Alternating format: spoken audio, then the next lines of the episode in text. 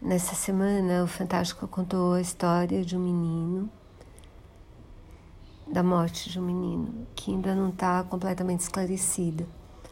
Ele tinha quatro anos, ele chamava Henry, e ele é levado para o hospital já morto pela mãe e pelo padrasto.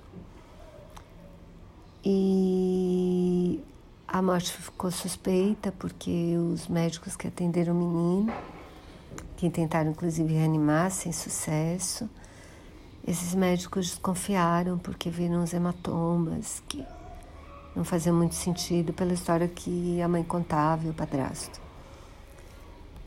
E o menino, o pai do menino, no começo evitava se manifestar, mas o que acontece é que o menino não queria ir para casa da mãe, né?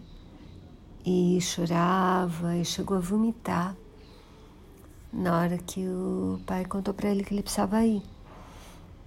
E, e isso é uma coisa muito complicada, quer dizer, a minha a polícia não acabou de esclarecer o caso, não descartou a hipótese de acidente para investigar um possível assassinato,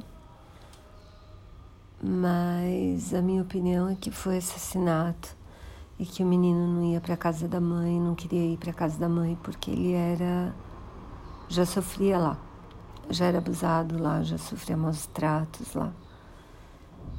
E e acho que isso que é importante, sabe, assim, do, da matéria do Fantástico, é chamar atenção no quanto de pistas as vítimas dão. E o quanto é, o tempo é importante, né?